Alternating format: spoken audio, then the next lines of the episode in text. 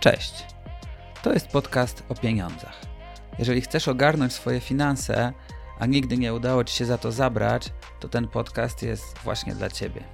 Opowiadam o pieniądzach z ludzkiej perspektywy, w zrozumiały i mam nadzieję ciekawy sposób. Zapraszam. Piotr Zalewski.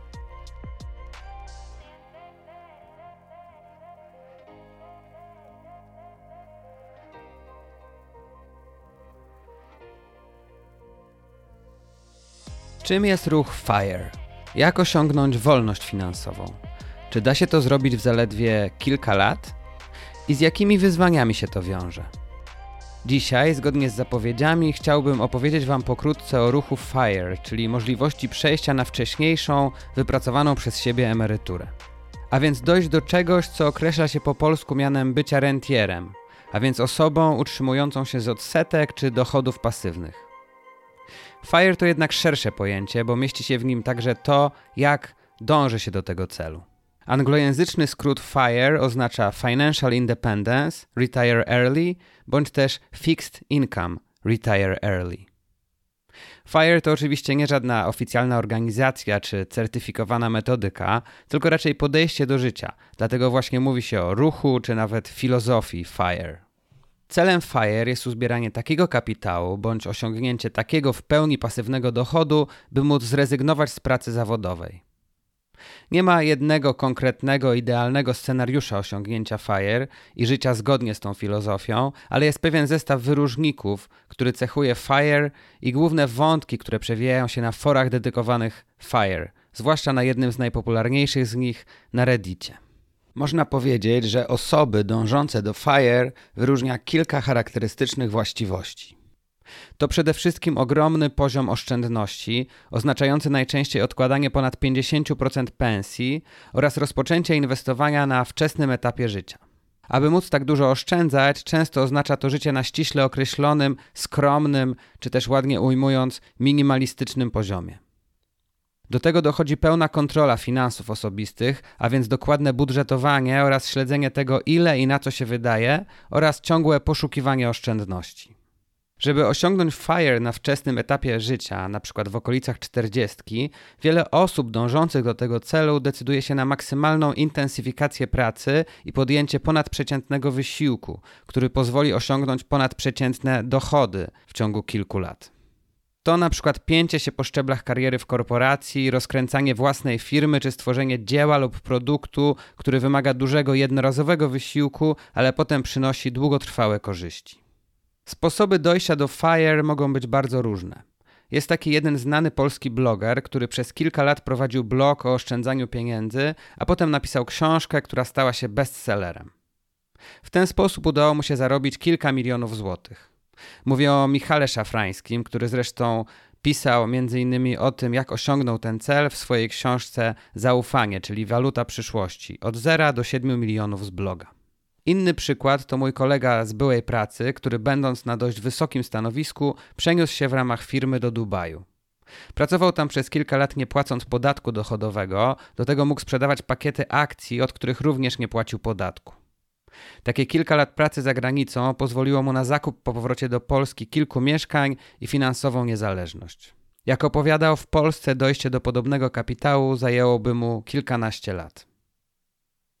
Ale to tylko dwie przykładowe z wielu dróg, jakie można obrać.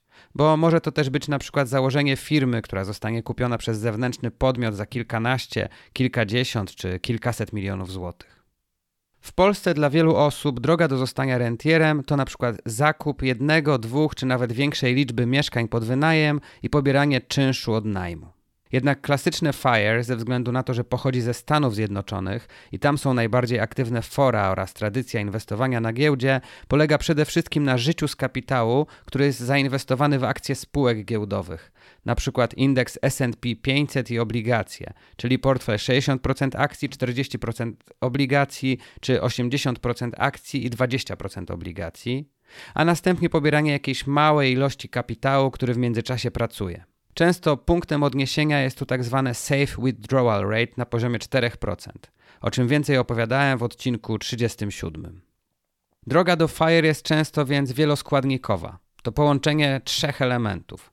Pierwszy to bardzo dobrze płatna praca, dobrze prosperująca firma, czy jakiś inny sposób na osiągnięcie wysokiego dochodu w krótkim czasie, na przykład stworzenie kursu online, który jest sprzedawany na całym świecie. Drugi element to pogłębianie wiedzy na temat finansów i inwestowania oraz pełna kontrola finansów i wczesne inwestowanie. A trzeci, bezpośrednio połączony z drugim, to bycie gotowym na wiele wyrzeczeń i odłożenie gratyfikacji oraz niepoddanie się inflacji stylu życia. Gdy przegląda się wpisy na forach of FIRE, to kwoty, do których ludzie dążą, by osiągnąć finansową niezależność, są bardzo różne. Przeważają tam użytkownicy amerykańscy. Dla jednych celem jest 500 tysięcy dolarów, dla innych milion, a dla niektórych i 2 miliony dolarów to kwota niewystarczająca. Historia każdej osoby jest inna i inne są jej cele, choćby w zależności od tego, czy ma, czy nie ma rodziny, czy jej partner czy partnerka zarabia, czy też jakie są koszty życia w miejscu, w którym planuje żyć. Bo po prostu ceny na przykład w Szwajcarii są znacznie wyższe niż w Polsce, a z kolei w Indonezji są niższe. Aby wiedzieć, ile potrzebujesz pieniędzy, aby żyć z inwestycji, możesz skorzystać z zasady 4%, o której już dziś pokrótce wspominałem. Na przykład, jeśli będziesz miała zainwestowane 2 miliony złotych kapitału, to mogłabyś bezpiecznie wyciągać 80 tysięcy złotych rocznie z inwestycji i odpowiednich 80 tysięcy w kolejnych latach po uwzględnieniu inflacji. Daje to więc 6,6 tysiąca złotych na rękę miesięcznie. I teraz pytanie, czy taka kwota jest dla ciebie wystarczająca? Bo to może być ok, jeśli jesteś sama i chcesz prowadzić dość skromny styl życia. To zresztą jest jeden z kluczowych elementów klasycznego FIRE. Decydujesz się na pełną niezależność, masz czas, nikt niczego ci nie każe. Wielu zwolenników FIRE uważa taki stan za absolutnie bezcenny, stąd właśnie mowa o niezależności finansowej. Ale z drugiej strony poruszasz się w ramach jakiegoś określonego kapitału, do którego doszłaś. Jeśli 6,6 tysiąca to dla ciebie za mało, to może powinnaś mieć zainwestowane nie 2, na przykład 3 miliony. Wtedy miesięcznie do dyspozycji miałabyś już około 10 tysięcy złotych miesięcznie. Tylko oczywiście dojście do 3 milionów jest znacznie trudniejsze niż dojście do dwóch. Można na to wszystko spojrzeć nieco inaczej niż przed chwilą i przyjmując proste założenia, obliczyć procent pensji, jaki powinieneś odkładać, żeby przejść na FIRE po określonym czasie pracy liczonym w latach. Bo jeśli zarabiasz na przykład 6 tysięcy złotych miesięcznie i wydajesz je w całości, to jeśli oszczędzałbyś dokładnie połowę tej kwoty, to po roku pracy miałbyś pieniądze aż na rok życia bez pracy i mógłbyś wydawać dokładnie tyle samo, czyli 3000 złotych miesięcznie. Innymi słowy, jeden rok oszczędzania 50% pensji dałby ci rok emerytury. Z tego prostego założenia wynikają bardzo ciekawe zależności, bo można policzyć, ile lat musiałabyś oszczędzać, żeby przejść na emeryturę. Powstało do tego wiele tabelek i narzędzi. Jednym z fajniejszych, jakie znalazłem, jest NetWorthify, do którego link zamieszczam w komentarzach do odcinka. Można tam sobie wpisać dowolne kwoty oraz to, jaki ich procent zamierza się co rok czy co miesiąc oszczędzać. I tak, żeby przejść na emeryturę odkładając 10% pensji, trzeba pracować aż 47 lat do emerytury. Jednak zwiększenie tej kwoty oszczędności do 20% pensji sprawi, że prywatna emerytura czeka cię już po 33 latach pracy. Ciekawiej robi się zwiększając ten procentowy udział na przykład do 40%. Wtedy na emeryturę możesz teoretycznie przejść już po 19 latach pracy. Czyli odkładając niespełna połowę pensji zaczynając pracę w 25 roku życia, teoretycznie mógłbyś przejść na FIRE w 44 roku życia. Co jednak, jeśli jeszcze zwiększymy ten współczynnik? 50% pensji inwestowanej co miesiąc to już tylko 14 lat pracy do FIRE, a 70% pensji to zaledwie 7 lat. Czyli jak widać, możliwe jest osiągnięcie finansowej niezależności nawet przed 40. Takie obliczenie jest jednak znacznie uproszczone, bo nie uwzględnia zwrotu z inwestycji, który jest kluczowy, by osiągnąć finansową niezależność. Kalkulator nie uwzględnia inflacji oraz stóp zwrotu z inwestycji, zakłada, że wydatki po osiągnięciu finansowej niezależności będą dokładnie takie same jak podczas okresu pracy i oszczędzania. Wszystkie kwoty nie uwzględniają też opodatkowania. Jednak strona Networthify podaje również wyniki uwzględniające 5% roczny zwrot z inwestycji ponad inflację, a to już całkiem możliwy do osiągnięcia wynik choćby inwestując pasywnie w globalny portfel składający się w przeważającej mierze z akcji. Przy takim założeniu, odkładając 50% pensji, można przejść na FIRE po niespełna 17 latach pracy, a odkładając 70% pensji po niespełna 9 latach. I to już są liczby zbliżone do rzeczywistości. To, co jest moim zdaniem w tym wszystkim najciekawsze, to że nieistotne jakie kwoty się tam wpisze, wyniki zawsze będą te same. Liczy się tylko procent, jaki się odkłada. Jeśli zarabiasz 3000 zł i jesteś w stanie przeżyć za 900 zł, czyli odkładasz 70% pensji, to teoretycznie na emeryturę możesz przejść po niespełna 9 latach. Dokładnie tak samo jak ktoś, kto zarabia 10 tysięcy, odkładając co miesiąc 7 tysięcy i żyjąc przez te 7 lat za 3000 zł miesięcznie. Przeciwnicy FIRE mówią, że cały ten ruch jest bez sensu i dążenie do niezależności finansowej w ogóle nie bierze pod uwagę całego szeregu czynników. Od wyrzeczeń, które trzeba ponieść, po fakt, że człowiek potrzebuje pracy do szczęśliwego życia. Co to za życie, jeśli cały czas trzeba sobie czegoś odmawiać? Najpierw w okresie dążenia do FIRE, a potem po jego osiągnięciu. Kto chce jeździć najtańszym samochodem, czy gotować wyłącznie w domu, a wakacje spędzać na polskiej wsi? Jednak niektórzy właśnie czegoś takiego chcą. W Polsce jest na przykład taki profil twitterowy Ubogi Rentier, którego twórca opisuje codzienne sposoby na to, jak żyć w ramach takiego surowego FIRE, a pisze o sobie tak. Minimalista, skromny mieszkanicznik, 7K miesięcznego pasywnego przychodu, brak kredytu i dom zeroenergetyczny, spokojne życie trzyosobowej rodziny.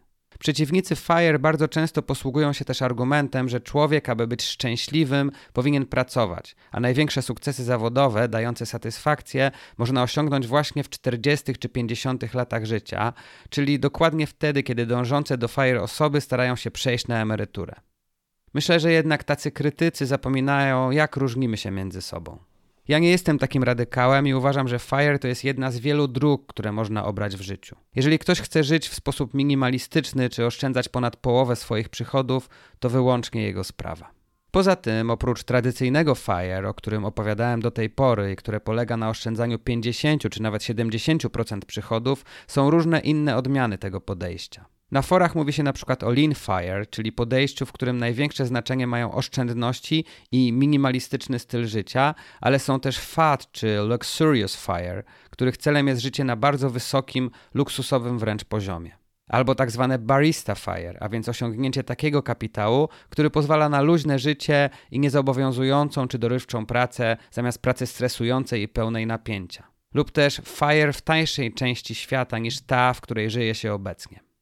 W przypadku FIRE ogromne znaczenie mają osobiste preferencje i obranie własnej drogi. Być może ktoś chce podróżować po świecie albo żyć w kraju, gdzie koszty życia są dużo niższe niż u nas. Być może ktoś chce poświęcić cały swój czas dla rodziny, albo może po prostu chce mieć czas na rozwijanie swojej pasji, która w przyszłości przerodzi się w jakiś biznes. Zarówno każda droga do osiągnięcia FIRE, jak i każdy sposób życia w ramach FIRE będą inne. I będą zarówno osoby, którym taki tryb życia świetnie pasuje, a znam kilka takich, jak i takie, które nie wyobrażają sobie codziennego życia bez pracy. Znane są zresztą historie twórców startupów, którzy po sprzedaniu swoich biznesów za dziesiątki czy setki milionów dolarów po roku, dwóch latach wracali do pracy i zakładali kolejne firmy, bo po prostu się śmiertelnie nudzili. Życie w ramach FIRE wbrew pozorom też w wielu wypadkach wymaga trzymania ręki na pulsie i bycia zorientowanym na przykład odnośnie tego, co dzieje się na rynkach kapitałowych. Trudno jest żyć z FIRE nie będąc na bieżąco z tym, co dzieje się na rynkach, no chyba, że zamiast 4% kapitału wydaje się z niego zaledwie 1 czy nawet 0,1% rocznie. A ogromnym przeciwnikiem FIRE jest choćby inflacja. Wysoka inflacja może sprawić, że w dosłownie kilka lat nieumiejętnie zainwestowany kapitał stopnieje na tyle, że trzeba albo znacznie obniżyć standard życia, albo znowu zacząć rozglądać się za pracą. Przeszkodą w osiągnięciu FIRE może być też paradoksalnie długowieczność, bo nikt nie wie, jak długo będzie żył. Jeśli przejdziesz na pełne FIRE w wieku np. 40 lat i nie będziesz miał żadnych dodatkowych dochodów, to pieniędzy będzie musiało ci starczyć prawdopodobnie na 38 lat, bo 78 lat to średnia długość życia w Polsce. A tak samo jak nikt nie wie ile czasu będzie żył, tak samo nikt nie zna przyszłości rynków kapitałowych. Planując FIRE trzeba też uwzględnić wiele czynników, o których mogło się nie myśleć na początku, choćby takich jak presja społeczna. Wszyscy wokoło pracują, a ty nie A co ze zmianą sytuacji życiowej, jak choćby założenie rodziny czy pojawienie się dzieci, które znacznie zwiększają poziom wydatków, albo nieuwzględnienie dużych wydatków, takich jak na przykład zakup kolejnej większej nieruchomości. Dlatego nie ma się co dziwić, że pytań i rozterek jest bez liku, a grupa Fire na Reddicie należy do 1% najpopularniejszych forów z ponad 383 tysiącami użytkowników. Zakres problemów poruszanych na forum jest bardzo szeroki. Ktoś skarży się na przykład, że inni użytkownicy po prostu odziedziczyli duży majątek i mają łatwiej. Ktoś inny narzeka, że przejście na Fire wymagało ogromnych wyrzeczeń, a teraz znajomi traktują go jak bogacza. Innych z kolei inspirują historie ludzi, którzy z poziomu zarobków rzędu 2000 dolarów miesięcznie osiągnęli majątek na poziomie miliona dolarów i przeszli na Fire. Nawet jeśli nie masz ambicji, by przechodzić na FIRE, to myślę, że ten ruch dobrze pokazuje, jak dużo można osiągnąć kontrolując finanse, oszczędzając i inwestując. Widać też, jak różny styl życia można przyjąć poza tym codziennym, dość standardowym. A wy co sądzicie o FIRE? Piszcie do mnie i komentujcie na stronie i pod materiałami na YouTube. A ja słyszę się z wami za dwa tygodnie, bo teraz jestem z dzieciakami na feriach. Do usłyszenia.